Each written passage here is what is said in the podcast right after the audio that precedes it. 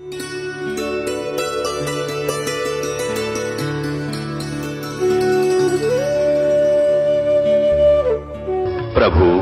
राम, देव, भगवान, अल्लाह, खुदा, ईश आदि नाम एक ही शक्ति के हैं।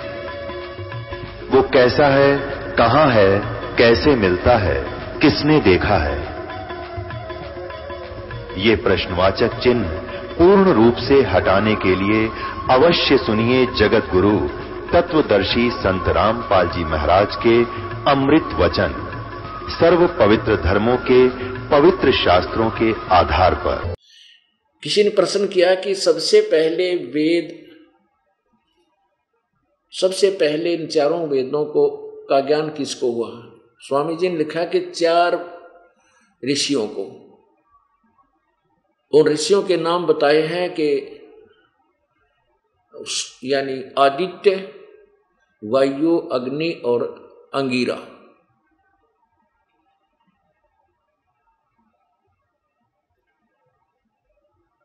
वायु, अग्नि, आदित्य और अंगीरा।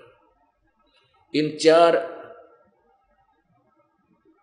ऋषियों को सबसे पहले वेद प्राप्त हुए।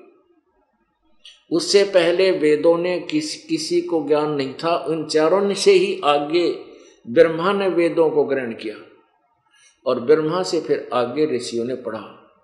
यह थ्योरी अब आप पर फेल कर रहे अपनात्मा, जब तक हम, जब तक आप अपने उस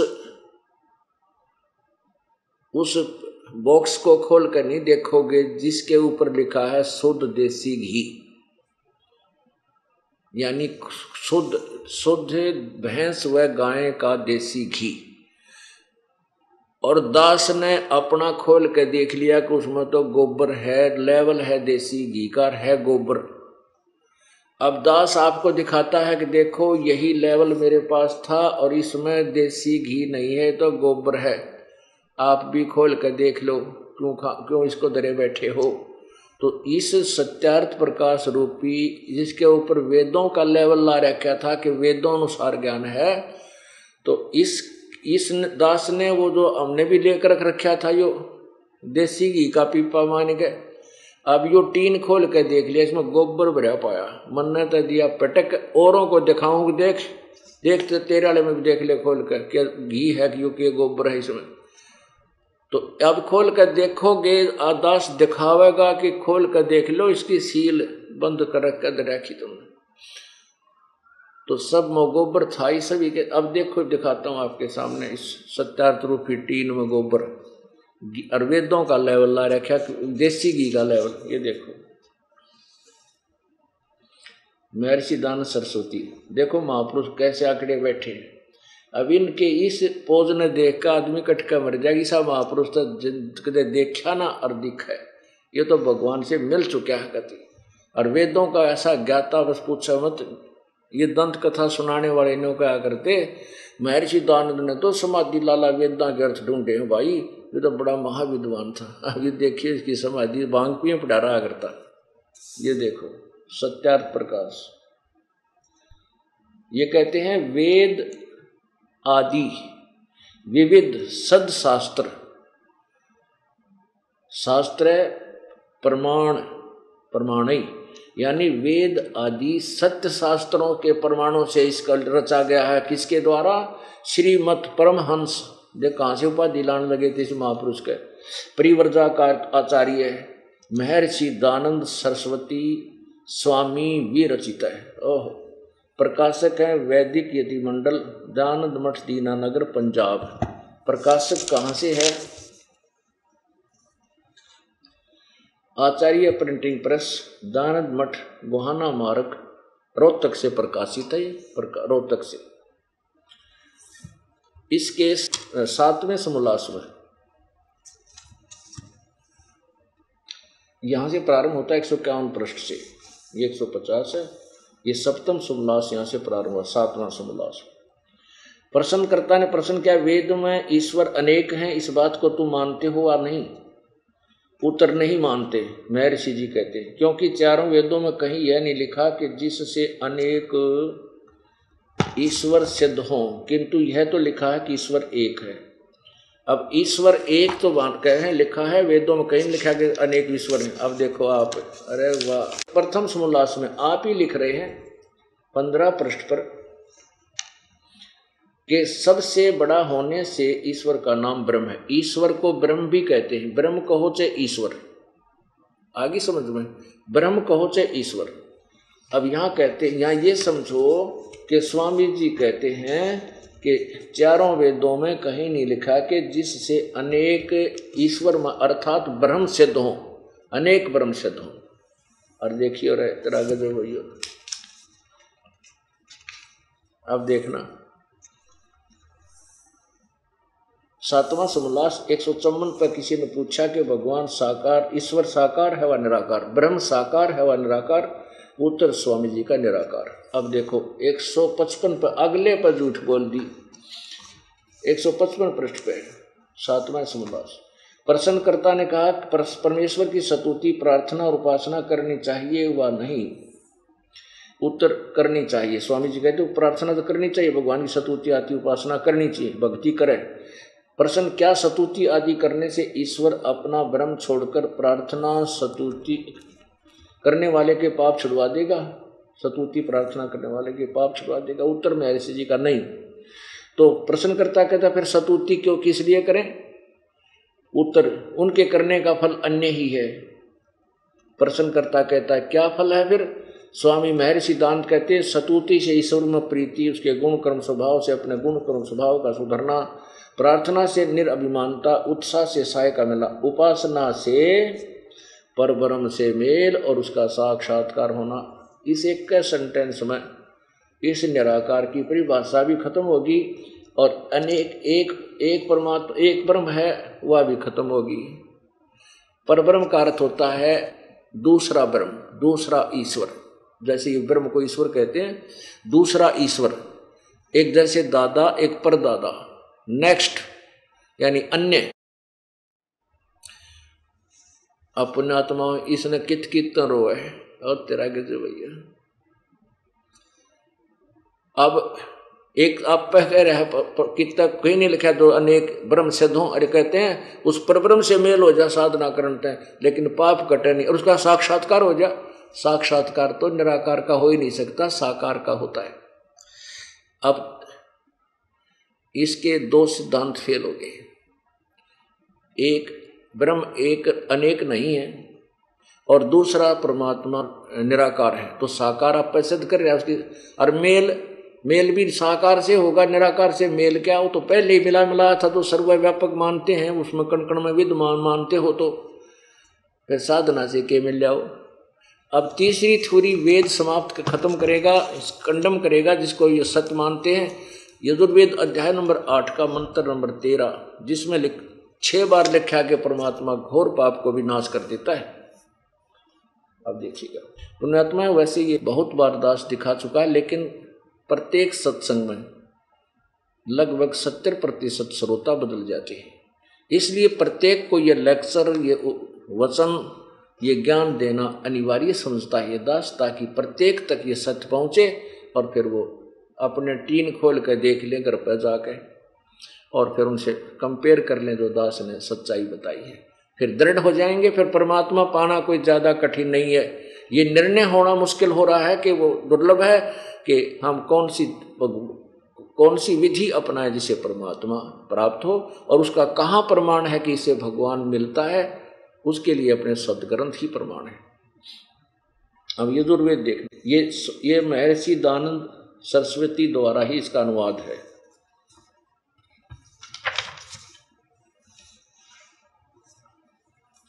प्रकाशक सार्वदेशिक आर्य प्रतिनिधि सभा, दो बटा तीन महर्षि दान भवन, रामलीला मैदान, नई दिल्ली से ये प्रकाशक हैं और अनुवाद करता है महर्षि दानंद सरस्वती।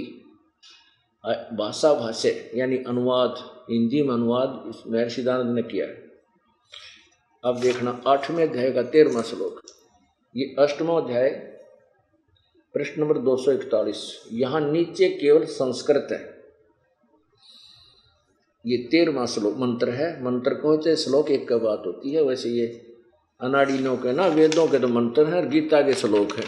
तेरा के जब दो हैं, ये इनको दो एक से? मंत्र कह दो।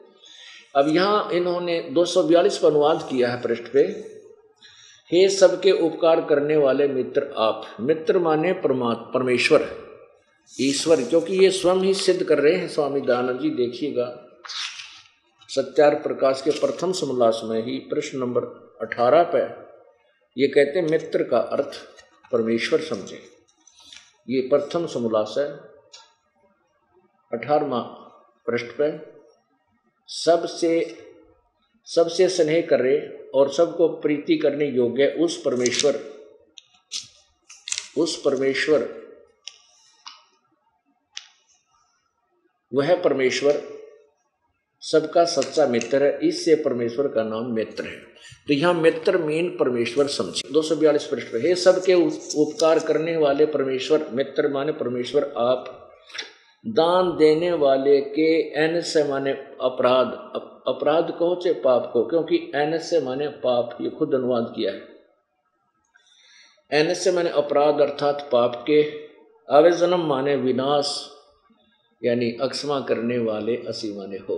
ओह मनुष्य कर्तस्य साधारण मनुष्यों के किए हुए एन से माने अपराध के अवजन माने अवजनम विनाश करने वाले या नक्षमा करने वाले हो। पिता के किए हुए एन से माने विरोधाचरण लिखा है या हम पाप ही कहें अधर्म अपराध ही कहें। पाप के अच्छे प्रकार हरने वाले हो। अपने किए हुए एन से का अर्थ पाप पाप के अवचन मन दूर करने वाले ऐसी मन हो। एन से अन से अधर्म के अधर्म, यानी पाप के पाप अर्थात घोर पाप के नाश करने हारे हो। जानता हुआ मैं जो कुछ भी अधर्म आचरण किया करता हूँ, वह करूँ। अनजान मैं तो जो कुछ भी किया करता हूँ, वह करूँ। उस सब के एन से माने पाप पाप को, पाप के, दुष्ट आचरण पाप के। अवैधन माने दूर करने वाले आप असी माने हैं। इसमें वेद ने तो तोड़ पाड़ दिया कि भगवान सारे घोर जान के अनजाने में जो भी पाप हो चुके हैं, वो सबको नाश कर देता, जो सत साधना करे।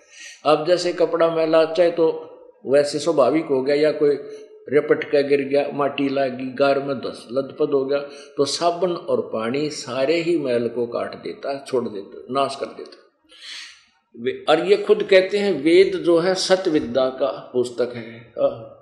देखिएगा, इस यजुर्वेद के बैक में महर्षि दानंद जी का की अपनी टिप्पणी है कि वेद सब विद्याओं का सत्य पुस्तक है महर्षि दानंद वेद सत्य है। ये पता नहीं इसके मुँह तक क्यों करने के लिए एक सच्चाई कि वेदों में जो लिखा वो सत्य है, लेकिन महर्षि दानंद ने लिखा वो वेदों के विपरीत है तो क्या है? वो असत्य अर्थात गोबर है। अब इनका चौथा सिद्धांत तो फेल करना है। इन्होंने कहा कि सबसे पहले चार ऋषियों ने, चार ऋषियों को परमात्मा ने उनके अंदर जीव सथ रूप में, जैसे ये काल क्या करता है, ये किसी भी प्राणी के अंदर भूत की तरह प्रवेश करके, जैसे श्री कृष्ण में प्रवेश करके, महाभारत करवा दी। और विष्णु पुराण में आपको दिखाया था कि एक राजा के शरीर में प्रवेश करके राक्षस मार दिए देवताओं के पक्ष में।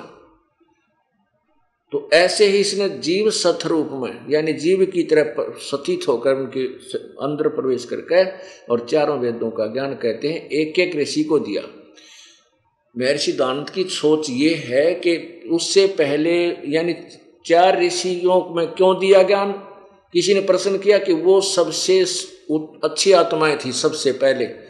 उनसे अच्छी आत्मा, चारों से अच्छी आत्मा कोई नहीं थी, इसलिए उन पवित्र आत्माओं में परमात्मा ने ज्ञान दिया। और फिर उन चारों से आगे ब्रह्मा ने प्राप्त किया। ब्रह्मा से फिर आगे ज्ञान फैला। यह थ्योरी उनकी गलत है। और स्वयं कहते हैं, यजुर्वेद, अध्याय नंबर बारह के मंत्र चार में कि वेदों के मंत्रों के यथार्थ अर्थों को वामदेव ऋषि ने जाना और पढ़ाया। है तो इसे सिद्ध हुआ कि उन चारों ऋषियों से पहले भी वेद, चारों वेदों को वामदेव जी समझे और पढ़े और जानते थे और पढ़ाते थे। नहीं तो वामदेव जी का ज़िक्र वेद में नहीं आता। यदि सबसे पहले उन चारों ही ऋषियों को प्राप्त हुए होते, उसके बाद अन्य को प्राप्त होते। ये सिद्धांत स्वामी जी का कति गलत सिद्ध हो गया। ये देखिए सप्तम समोल्लास।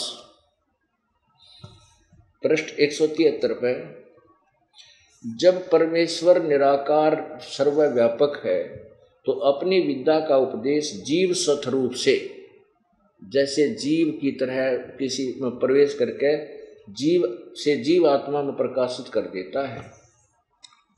फिर वह मनुष्य अपने मुख से उच्चारण करके दूसरे को सुनाता, इसलिए यहाँ दोष नहीं आता।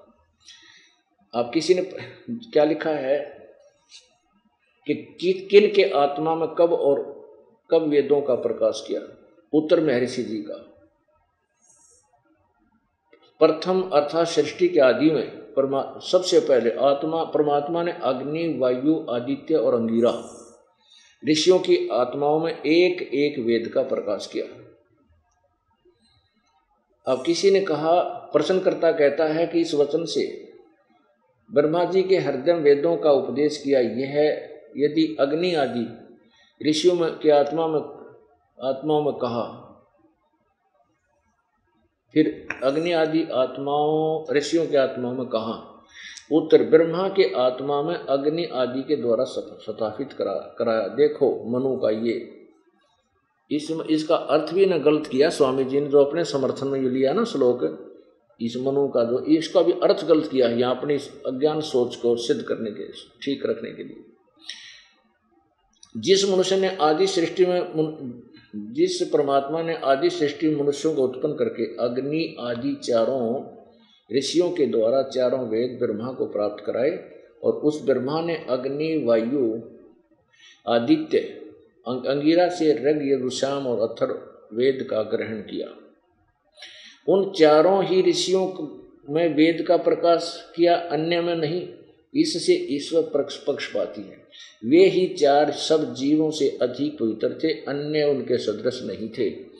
वे इसलिए पवित्र विद्या का उन्हीं में प्रकाश किया। इससे सिद्ध हो गया कि महर्षि दानंद की सिद्धांत अनुसार इन ऋषियों से पहले किसी ऋषि ने वेद को नहीं जाना, ना देखा। अब यजुर्वेद में अप वो सच्चाई के छुपे कहते, चोर चोराई तोमड़ी वो गड्ढे पानी में वो गड्ढे वो ऊपर आवे न सच्चाई छनी न।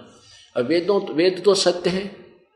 और इसने अपनी सिद्धांत, अपना सत्यार प्रकाश में वेदों के कंप्लीट विपरीत अपोजिट ज्ञान पर रखा है। तो इसलिए वेदों से जो ज्ञान नहीं मिलता, वो अज्ञान है, पूर्ण रूप से अज्ञान है। मेरे सिद्धांत का सत्यार प्रकाश पूर्ण रूप से अज्ञान से भरा हुआ है।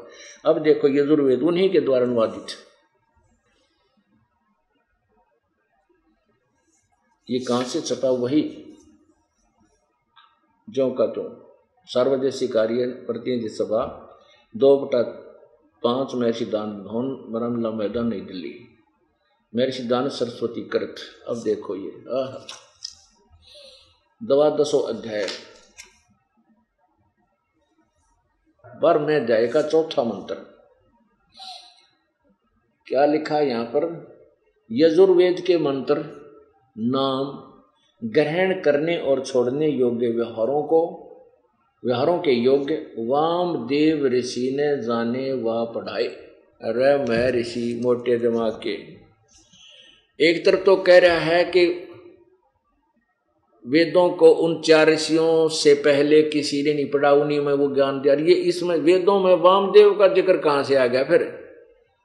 क्योंकि ये चारों वेद महर्षि वेद व्यास जी द्वारा अब लास्ट में लिखे गए हैं, जब गीता जी लिखी, यानी द्वापर के एंड में।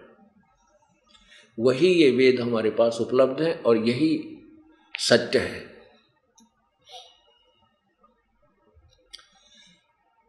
अब परमात्मा, पूर्ण ब्रह्म, अपने यथार्थ ज्ञान में क्या बताया करते थे?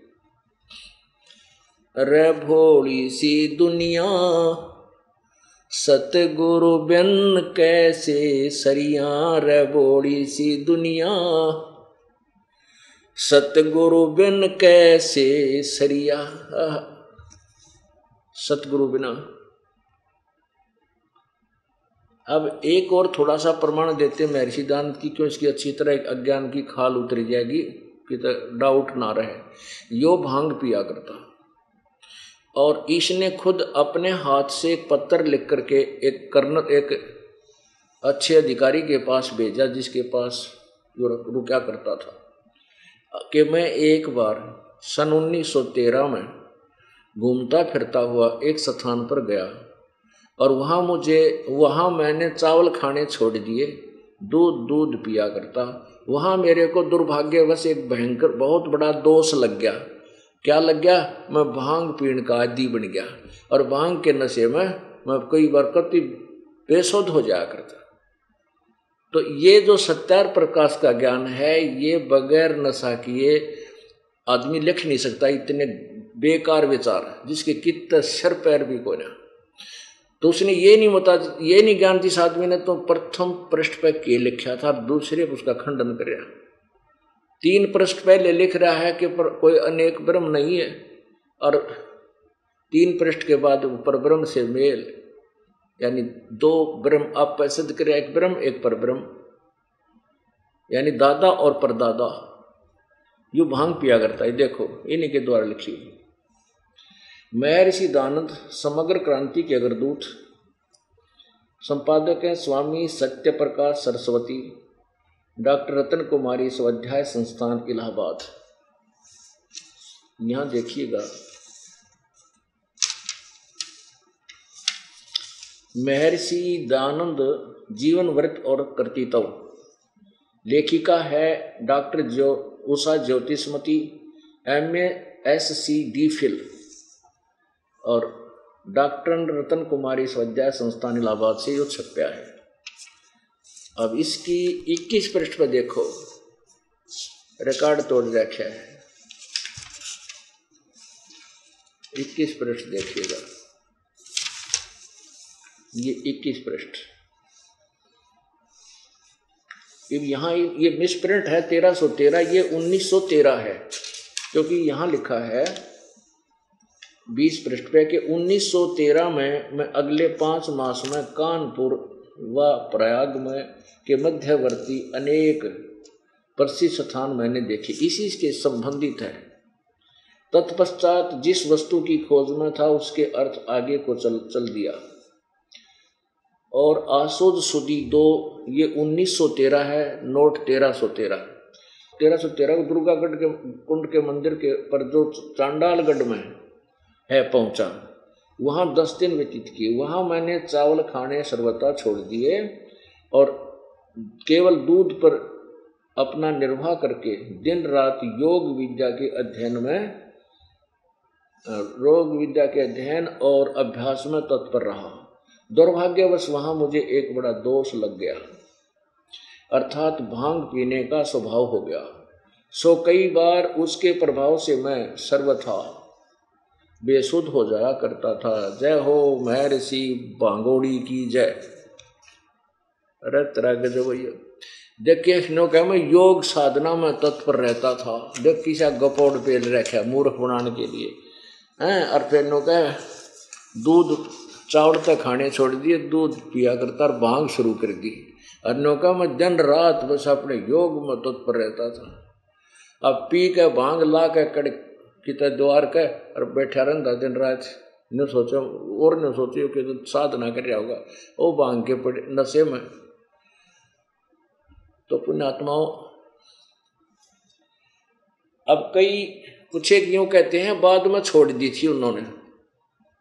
बाद में छोड़ दी, क्यों कर मानना जब ये सत्यार प्रकाश बताने लग रहा बगैर नशे कैसे बेकूफ बयान कोई लिख नहीं कर नहीं सकता।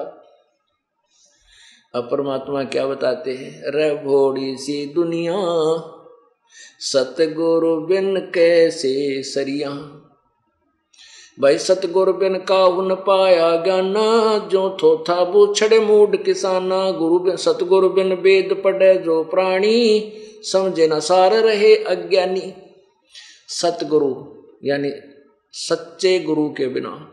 यदि कोई वेद भी पढ़ता है वो समझ नहीं सकता, उस निष्कर्ष को वो अज्ञानी ही रह जाता। ये सारे ऋषि मह ऋषि सारे अज्ञानी थे, क्योंकि ये वेदों को नहीं समझ सके। क्या कारण क्या था कि वो तत्वदर्शी संत इन्हें नहीं मिला जो गीता जी अध्याय नंबर चार के श्लोक नंबर चौंतीस में कहा है कि अर्जुन उस तत्व ज्ञान को, जिसमें पूर्ण निष्कर्ष लिखा हुआ है, जो परमात्मा ने स्वयं अपनी वाणी में बोला है सचिदानंद घन ने चौथे जाए के बत्तीस और चौंतीस में स्पष्ट किया है, ये वचन जो दास बता रहा है।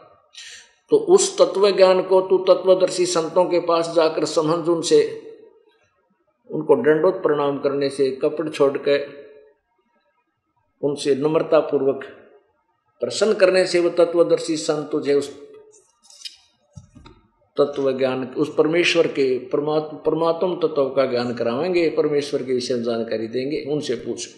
यजुर्वेद अध्याय नंबर चालीस के श्लोक नंबर दस और तेरह में स्पष्ट किया है कि कोई तो परमात्मा को माँ से जन्म लेने वाला उत्पत्ति, उत्पन्न होने वाला कहता है, कोई कहता है वो जन्म ही लेता, निराकार है। उसके विषय में यथार्थ जानकारी भी तत्वदर्शी संत बताएँगे, उनसे पूछो। इससे सिद्ध है कि वेद और गीता का ज्ञान इनकम्प्लीट है। पूर्ण नहीं है, लेकिन रोंग भी नहीं है, गलत भी नहीं है। जैसे एक दसवीं तक, तक का सिलेबस होता है मैट्रिक तक का और एक मैट्रिक से ऊपर कॉलेज का जो एम ए बी एड तक का होता है वो अलग होता है लेकिन मैट्रिक तक का जो सिलेबस है वो इनकम्प्लीट है बी एम ए का नहीं है। इस प्रकार वेद और गीता को गलत नहीं कह सकते लेकिन अधूरा ज्ञान है इसमें और पूर्ण ज्ञान के लिए तत्वदर्शी संत की तरफ़ संकेत किया है। वो इनमें मिला को नहीं। अब ये एक ऐसा प्रसंग है, क्योंकि ये सत्संग चल रहा है सीडी आदि तुम भगजन भी ले जाते हैं, अपने मित्रों को दिखाते हैं। तो यहाँ वो ये सोचकर फटक जाएँगे कि ब्रह्मा, विष्णु, महेश और सब ऋषियों को ज्ञानी बता रहे हैं, दास नहीं बता रहा, उनकी हिस्ट्री में लिखा है। उसको देख लीजिए एक बार फिर। श्रीमद देवी भागवत। देखिएगा गीता प्रेस गोरखपुर से प्रकाशित है।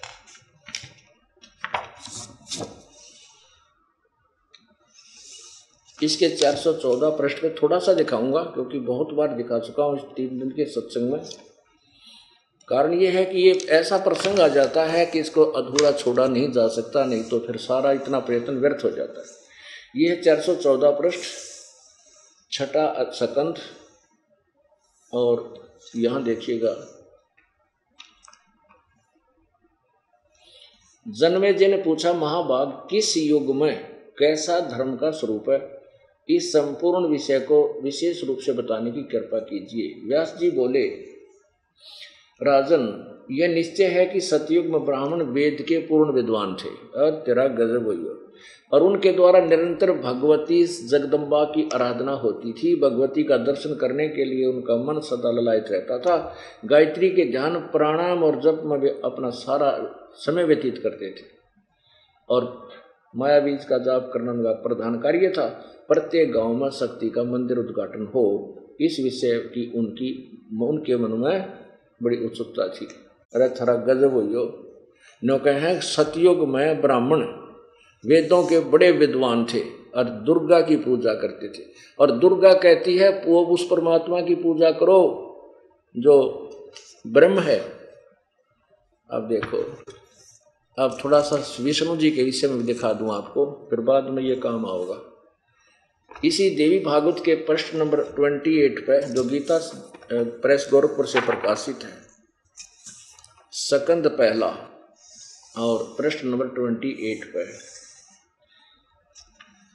नारद जी ने कहा, महाभाग व्यास जी, तुम इस विषय में जो पूछ रहे हो, ठीक यही प्रश्न मेरे पिताजी ने भगवान श्री हरि से किया था। अब क्या किया था ये थोड़ा सा शोर्ट में सुनाऊँगा। ब्रह्मा जी ने पूछा, प्रभु, आप देवताओं के अध्यक्ष, जगत के स्वामी और भूत भविष्य एवं वर्तमान सभी जीवों के एकमात्र शासक हैं। भगवान, फिर आप क्यों तपस्या कर रहे हैं? और आप किस देवता के राधा नाम नगन रहते हैं? मुझे असीम आश्चर्य यह हो रहा है कि आप देवेश्वर एवं सारे संसार के शासक होते हुए भी समाधि लगाए बैठे हैं। ब्रह्मा जी के विनित वचन सुनकर भगवान श्री हरि, अर्थात विष्णु जी कहने लगे ब्रह्मण सावधान होकर सुनो, मैं अपने मन का विचार व्यक्त करता हूँ। अब सारा ना सुना के हम यहाँ बताता हूँ। मैं सदा तप करने में लगा रहता हूँ। उस शक्ति के शासन से मैं कभी मुक्त नहीं रह सकता। कभी अवसर मिला तो लक्ष्मी के साथ सुखपूर्वक समय बिताने का सौभाग्य प्राप्त होता है। मैं कभी तो दानवों के साथ युद्ध करता रहता हूँ। अखिल जगत को भय पहुँचाने वाले दैत्यों को के विकराल शरीरों का को शांत करना मेरा परम कर्तव्य है। और फिर कहते हैं मुझे सब प्रकार से शक्ति यानी दुर्गा के अधीन होकर रहना पड़ता है। उन्हीं भगवती शक्ति का मैं निरंतर ध्यान किया करता हूँ। ब्रह्मा जी मेरी जानकारी में इस भग, इन भगवती शक्ति से बढ़कर दूसरा कोई भगवान नहीं कोई देवता नहीं। अरे तरह यो आलिया ओढ़ विष्णु जी के ज्ञान का ये कितने ज्ञानी थे। और वेद कहते हैं वेदों के ज्ञाता भी यही बताते हैं। अब वो दुर्गा क्या कहती है, जिसके विषय में वह ऋषि भी नो के ऋषि भी वेदों के ज्ञाता थे दुर्गा की पूजा करते थे। और वह दुर्गा क्या कहती है, उस दुर्गा के बोल सुनो, विचार। ये है सातवां सकंद, पृष्ठ पाँच सौ बैसठ पर। देवी द्वारा हिमालय को ज्ञान उपदेश, ब्रह्म स्वरूप का वर्णन। अब श्री देवी जी कहने लगी, पर्वतराज, इस प्रकार योग युक्त होकर मुझ ब्रह्म स्वरूपा का, स्वरूपा देवी का ध्यान करे। यह ध्यान आसन पर भलीभांति बैठकर अहतु की भक्ति के साथ करना चाहिए। अब देखो, यहाँ अपनी भी अटकल ला रही है कि मेरा ध्यान करो और फिर तुरंत क्या कह रही है? उस ब्रह्म का स्वरूप क्या है, यह बतलाया जाता है। जो प्रकाश स्वरूप सबके अत्यंत समीप सतीत हृदय में गुहा गुहा में सतीत होने के कारण गुहाचर नाम से प्रसिद्ध है, महान पद अर्थात परम प्राप्य है। वह वह समस्त प्रजा के ज्ञान से परे अर्थात किसी की बुद्धि में आने वाला नहीं है। तुम यह जानो। ये उसके बारे में विचार किया। आगे देखो। जो परम अक्षर रूप है, जो सूक्ष्म से अति सूक्ष्म, अत्यंत सूक्ष्म है, जिसमें संपूर्ण लोक और उनके लोकों में निवास करने वाले प्राणी चित्र सतीत है वही यह अक्षर ब्रह्म है। कित ब्रह्म कह है कित अक्षर ब्रह्म कह है, और वही सबके प्राण है, वही सबकी वाणी है, और सब, वही सबके मन है। वह यह परम सत्य और अमृत अविनाशी तत्व है। सौम्य उस वेदने योग लक्ष्य का तुम वेदन करो मन लगाकर उसमें तन्मय हो जाओ। यानी उस ब्रह्म को ही लक्ष्य बनाओ, उसकी पूजा करो। सौम्य उपनिषदों में कथित महान अस्तर रूप धनुष को लेकर उस पर उपासना द्वारा तीक्ष्ण किया हुआ बाण संधान करो और फिर भावना चित्त द्वारा उस बाण को खींचकर उस अक्षर रूप ब्रह्म को ही लक्ष्य बनाकर वेदन करो। परवण, ओम। ओम तो उसका धनुष यानी मंत्र है। जीवात्मा बाण है और ब्रह्म को उसका लक्ष्य कहा जाता है। यानी ब्रह्म की पूजा करो। आगे देखो। एकमात्र परमात्मा को ही जाने। अपने विषय में नहीं कहते हैं उस एकमात्र उस परमात्मा को ही जाने, दूसरी बात छोड़ दे। और नहीं जाप करना किसी का। फिर क्या लिखा है? वह सबका आत्मा ब्रह्म ब्रह्म लोक रूप, दिव्य आकाश में सचित है। वो ब्रह्म लोक में रहता है, उसकी पूजा करो। और ये कहते हैं विष्णु जी कह रहे हैं, मैं तो दुर्गा से अधिक दूसरा बड़ा कोई देवता नहीं मानता। तो इसके विषय में अब क्या कहा है? भाई, सतगुर बिन काहुन पाया ज्ञान, जो थोथा बुस छड़े किसान मूड किसान। किसान तो नहीं छड़ेगा, लेकिन मूड या कोई बांग पीगा मंडारा बूमड़े पे प्राण के ऊपर लठ मारे जावे। क्या क्या करे है? कुछ धान निकाल लूँगा। सतगुर बिन वेद पढ़े जो प्राणी समझे न सार रहे अज्ञानी। तत्वदर्शी संत के बिना वेदों को जिन्होंने पढ़ा, वो अज्ञानी रहे। ब्रह्मा, विष्णु, महेश तक। एक और दिखा दो आपने। हम तो कृष्ण जी में बेटे मांगने जावा, और श्री कृष्ण जी ने पुत्र कैसे प्राप्त किया, ये देखिए। श्री शिव पुराण। गीता प्रेस, गोरखपुर से प्रकाशित।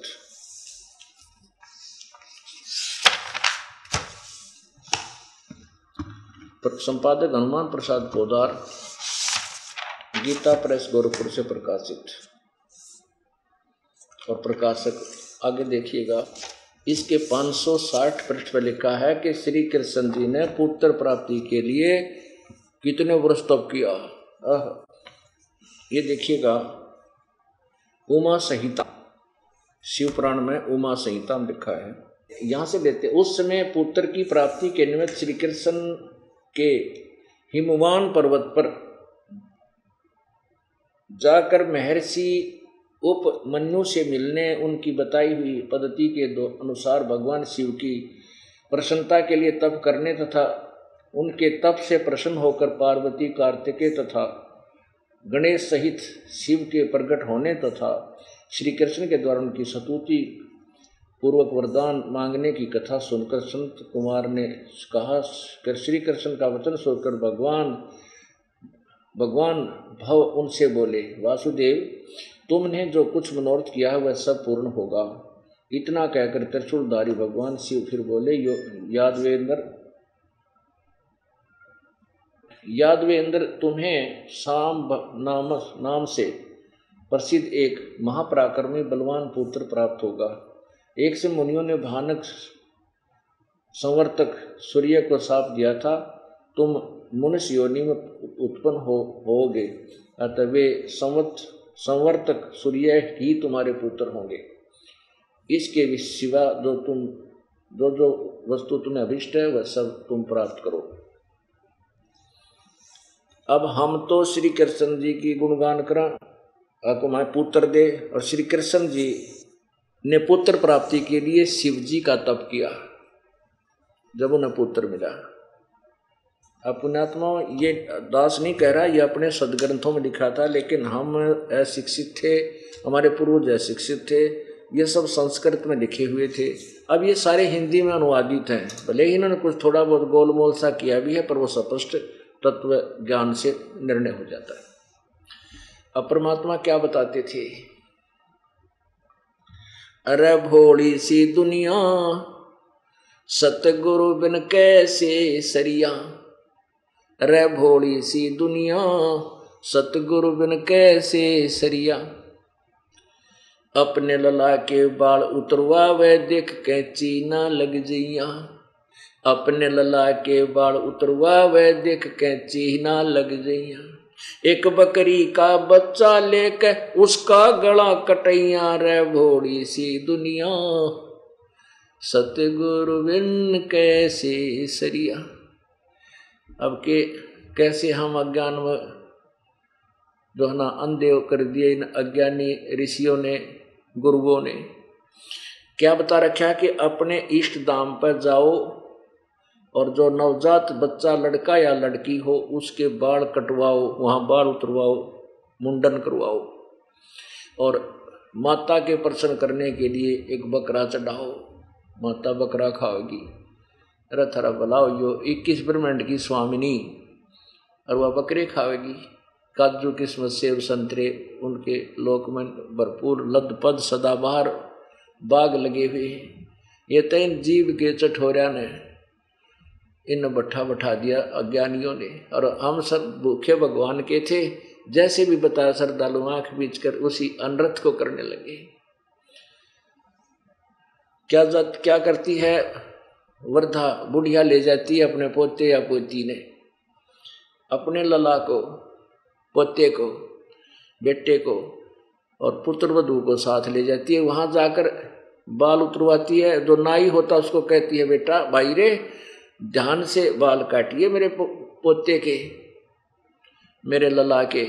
कहीं कैची ना लग जाए कच्चा शरीर है इसका।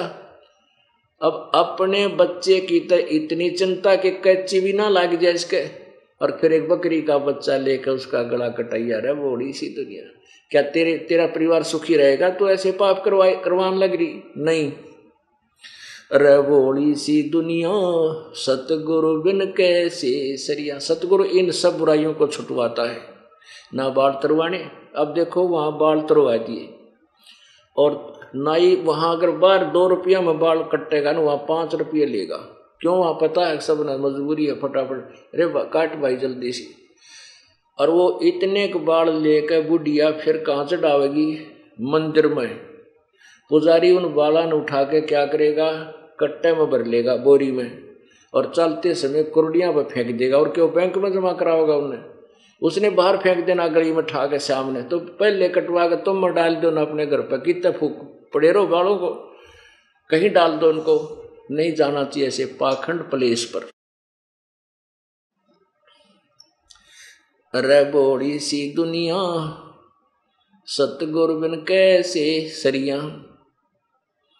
फिर क्या बताते हैं? काचा पाका भोजन बना के माता धोकने गैया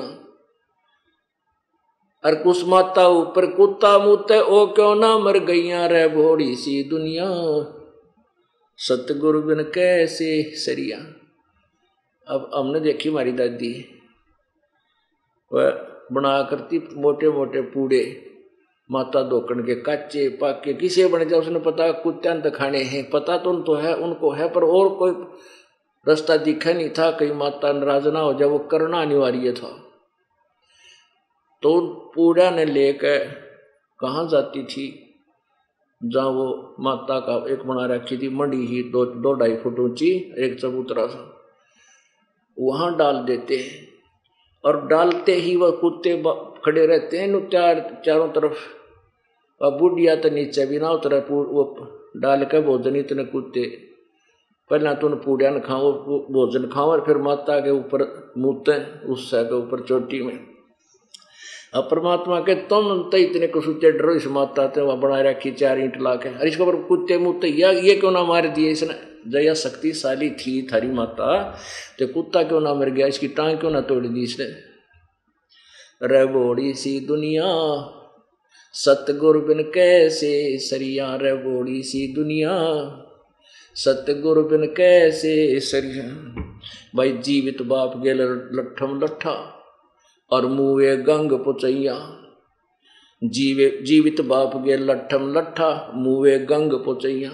जब आवे आसुज का महीना, फिर कौआ बाप बनैया रे भोड़ी सी दुनिया। सतगुरु बिन कैसे सरिया रे भोड़ी सी दुनिया? सतगुरु बिन कैसे सरिया? क्या बताते हैं कि पिताजी की जब सेवा का समय होता है, वृद्ध होता है, जब तो उसके ला खेचा ताणी है, तीन पुत्र है तेनों का, उसमें रह ले, मेरे ती के नारा दे रखा है तना। यानी सेवा नहीं करते। और जब वो मर जाता है तो वो सवा कर दिया जाता है उसकी अस्थियों को उठा के नौके गंगा में का पिता की गति करा दो।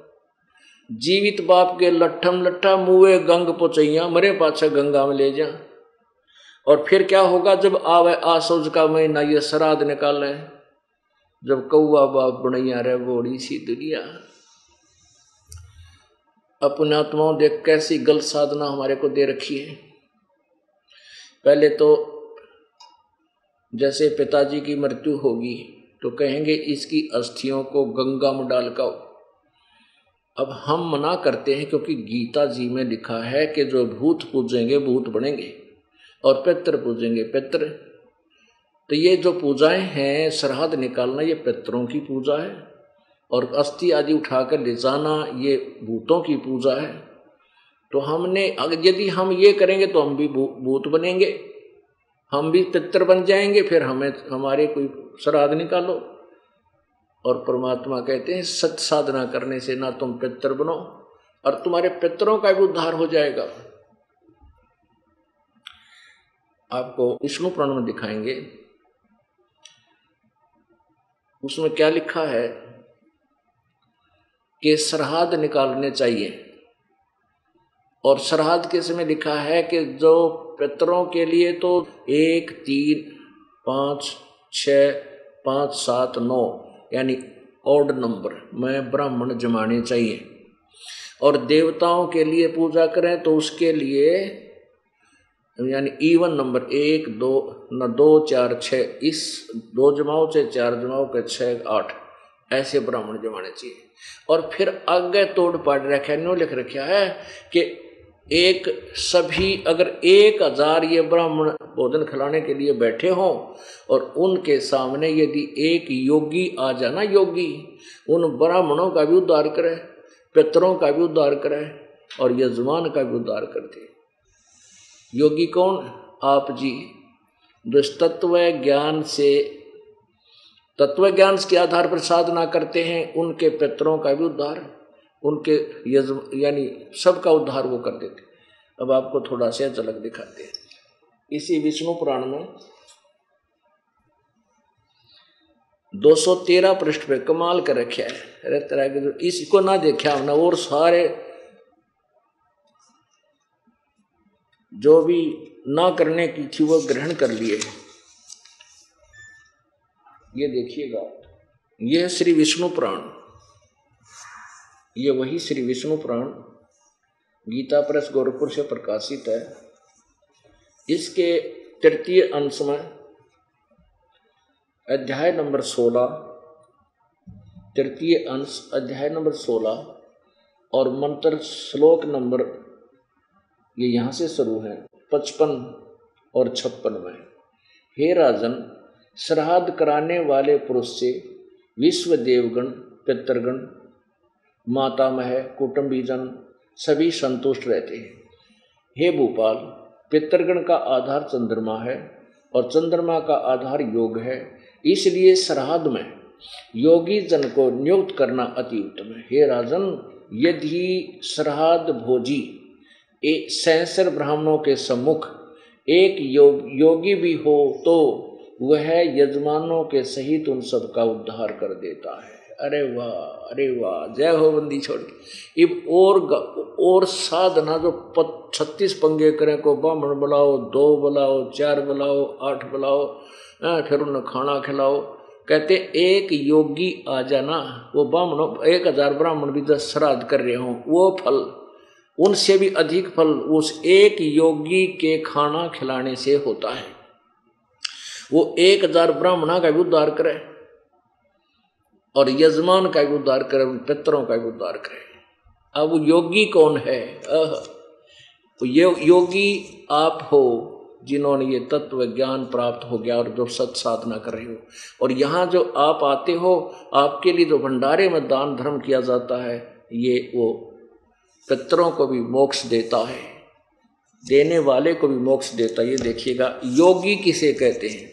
गीता जी अध्याय नंबर दो के मंत्र तिरपन में लिखा है कि अर्जुन जब तेरी नाना प्रकार के भ्रमित करने वाले ज्ञान से आपकी बुद्धि अटकर एक पूर्ण परमात्मा के ज्ञान में स्थिर हो जाएगा हो जाएगी तब तो, योगी होगा यानी भगत होगा सत्य भगत सत्य भक्ति करने वाला साधक उसको योगी कहते हैं। देखिएगा श्री मद गीता अध्याय नंबर दो का श्लोक नंबर तरेपन। भांति भांति के वचनों को सुनने से विचलित हुई तेरी बुद्धि। जब परमात्मा में अचल सती ठहर जाएगी, तब योग को प्राप्त हो जाएगा, अर्थात तेरा परमात्मा से नित्य संयोग हो जाएगा। अब योगी कौन होता है? जैसे ये तत्व ज्ञान के आधार से आपको तत्व ज्ञान के आधार से आपको ये निर्णायक ज्ञान हो जाए, आपको दृढ़ विश्वास हो जाएगा कि केवल यही भक्ति है, और कोई ज्ञान नहीं, और कोई भगवान नहीं तो आप दृढ़ होकर के साधना करोगे, आप मोक्ष प्राप्त कर लोगे, आप योगी हैं। और ऐसे साधक को, के सामने हज़ार वो नकली ब्राह्मण, जो नकली, जिनको ज्ञान नहीं, और ब्राह्मण यानी गुरु की पदवी प्राप्त बैठे हैं, उनका भी उद्धार करे, यजमान का भी उद्धार, वो योगी के भोजन कराने मात्र से हो जाए, क्योंकि वो ज्ञान सुनावेगा। भक्ति करवाएगा और सदभक्ति के लिए अपने गुरुदेव के पास ला करके उनका कल्याण करावेगा। तो अब क्या बताते हैं? भाई, जीवित बाप गेल लठम लट्ठा मुवे गंग पोचाइया। जब आवे आसोज का महीना ये कौआ बाप बना यार बोली सी दुनिया। गुरु बिन सतगुरु बिन कैसे सरिया? पुणात्माओं ये अस्थि जब उठवाते हैं, क्या कहते हैं, तेरे पिता की गति हो जाएगी इसने गंगा में डाल दो। अच्छा भाई, ये क्यों उठवाते हैं कि उन अज्ञानियों को पता था कि यो भूत बनेगा, और भूत बनकर फिर वापस आओगा घर पे? उसी, वहीं छोड़ दिया जाता है। फिर ये कहाँ जाता है? क्योंकि जिस हम शरीर में रहते हैं, ये इतना प्यारा होता है, इसके लिए हम अपनी सारी संपत्ति लुटा सकते हैं, जब रोग रोग हो जाए इसके ट्रीटमेंट के लिए। तो ये जब छूट जाता है तो फूक दिया जाता है, उसको फिर ढूंढाइए वो कहाँ है मेरा शरीर? फिर ये कहाँ जाता है? शमशान घाट पर जाता है। तो वहाँ देखता है, मेरा शरीर की वो कहाँ सी है? वो राख या अस्थि। तो वो, उसका चिपक कर बैठ जाता है। और फिर घूम फिर का आता है इधर उधर और फिर वही डेरा डाल लेता है। तो इसलिए नज्ञानियों को पता था यूँ सोचा है नज्ञानी गुरुओं ने कि यह राख यहाँ से उठवा कर या अस्थि और इसे गहरे पानी में डाल दें इसने ढूंढिए ना पावे, जो कितना और चाल जाएगा इनका बाप। यहाँ कदे भूत बन का बोला है। तो वो ईसा बावड़ा थोड़ा वो घर पे आता है, घर पे फिर शमशान घाट पर जाता है, वह अस्थि नहीं मिलती है तो वो क्या करे है, वापस घर उनके घर में अप्रवेश हो जाता है। और फिर थोड़े से दिन में किसी पुत्र वधु का नुकसान करेगा या किसी और को, वो भूत तो भूत काम करेगा फिर। अब परमात्मा क्या कहते हैं कि जब तुम सत्साधना करोगे, तुम भूत को न बनो? और ये साधना करोगे तो आपके जो पितर भूत पितर बने हुए पूर्वज या भूत बने हुए उनका भी उद्धार हो जाएगा। पुणात्मा सत्कर मान लेना, ये ऐसा निर्मल ज्ञान है जो हम डरे ढोरे भूत पूजाएँगे, भूत बनाएँगे। हम भूत पूजेंगे, शास्त्र पर साधना करेंगे, हम भी फिर पितर भूत बनेंगे। इसलिए क्यों ना हम ऐसी साधना करें, ये सच साधना अब मिली अपने को, और वही हमारे पुराण बता रहे हैं कि एक योगी मिल जाए, ये तत्वदर्शी संत और उसके भक्त मिले। जैसे यहाँ पर भंडारा करते हैं, यहाँ पर जो सामूहिक भंडारा होता है, इससे भी आपके पितरों और भूतों का मोक्ष हो जाएगा। यानी वो जूनी छूट जाएगी और जन्म मिल जाएगा। अब जैसे फूल ठुआए तो क्या वो कहा था उन्होंने कि इसकी गति हो जाएगी? अच्छा फिर श्राद्ध फिर जो है ना, तेरहवीं करो। किस लिए? किसकी गति हो जाएगी? एक ब्राह्मण जमाओ। फिर सत्र वो महीना करो। गति हो जाएगी, फिर छह माही करो, गति हो जाएगी, फिर बरसौदी करो, एक वर्ष में फिर करो, किस लिए? गति हो जाएगी। अच्छा फिर कई श्राद्ध निकालो जो पित्र बन गया। अब श्राद्ध शुरू करवा दिए। किस लिए? कि उसकी गति हो जाएगी। फिर श्राद्धों में क्या करते हैं? ऊपर कहते हैं, भोजन बनाओ सर्वप्रथम, ऊपर रखो छत पर। और क्या होगा कि हो सकता तुम्हारा पिता कौआ बन गया हो माता पिता उनको भोग लग जाएगा। अरे तेरा गजब हो यो। कहाँ ते गति कराने लागे? तेरे कौआ बना दिया बाप। अरे बोड़ी सी दुनिया, सतगुरु बिन कैसे सरिया। जब आवे आसोज का महीना, वो कौआ बाप बनैया रे भोड़ी सी दुनिया, सतगुरु बिन कैसे सरिया। सत साहिब, परमपिता परमात्मा सारी सृष्टि के रचनहार कुल मालिक। कबीर देव, कबीर परमेश्वर जी, इस काल के जाल में फंसी हुई इन भोली आत्माओं को अपने निज लोक जहाँ से हम आए हैं, उस सत्यलोक के विषय में जानकारी देने के लिए आते हैं। वे परमात्मा प्रत्येक युग में आकर के प्रत्येक युग में प्रकट होते हैं, आते हैं और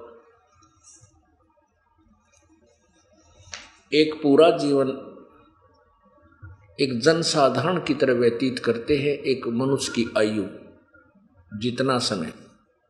उस समय वे स्वयं ही तत्वदर्शी संत की भूमिका करते हैं, स्वयं ही एक दास बनते हैं। वो उदाहरण देकर जाते हैं कि आपने परमात्मा प्राप्ति के लिए ऐसे अपनी दिनचर्या बनानी है, ऐसा आपका बर्ताव और स्वभाव होना चाहिए। तो वो परमात्मा एक हमारे लिए उदाहरण छोड़ जाते हैं। और स्वयं ही वो तत्वदर्शी संत बनकर के उस यथार्थ ज्ञान को अपनी अमृत वाणी में वो लिपिबद्ध करवा के चले जाते हैं। जिसके आधार से फिर आने वाले समय में जो भक्ति युग होता है, भक्ति काल होता है, भक्ति समय होता है उसमें उसी तत्व ज्ञान के आधार से उसकी प्यारी आत्मा अपने परमात्मा को पहचान कर सत भक्ति करके काल के जाल से निकल जाते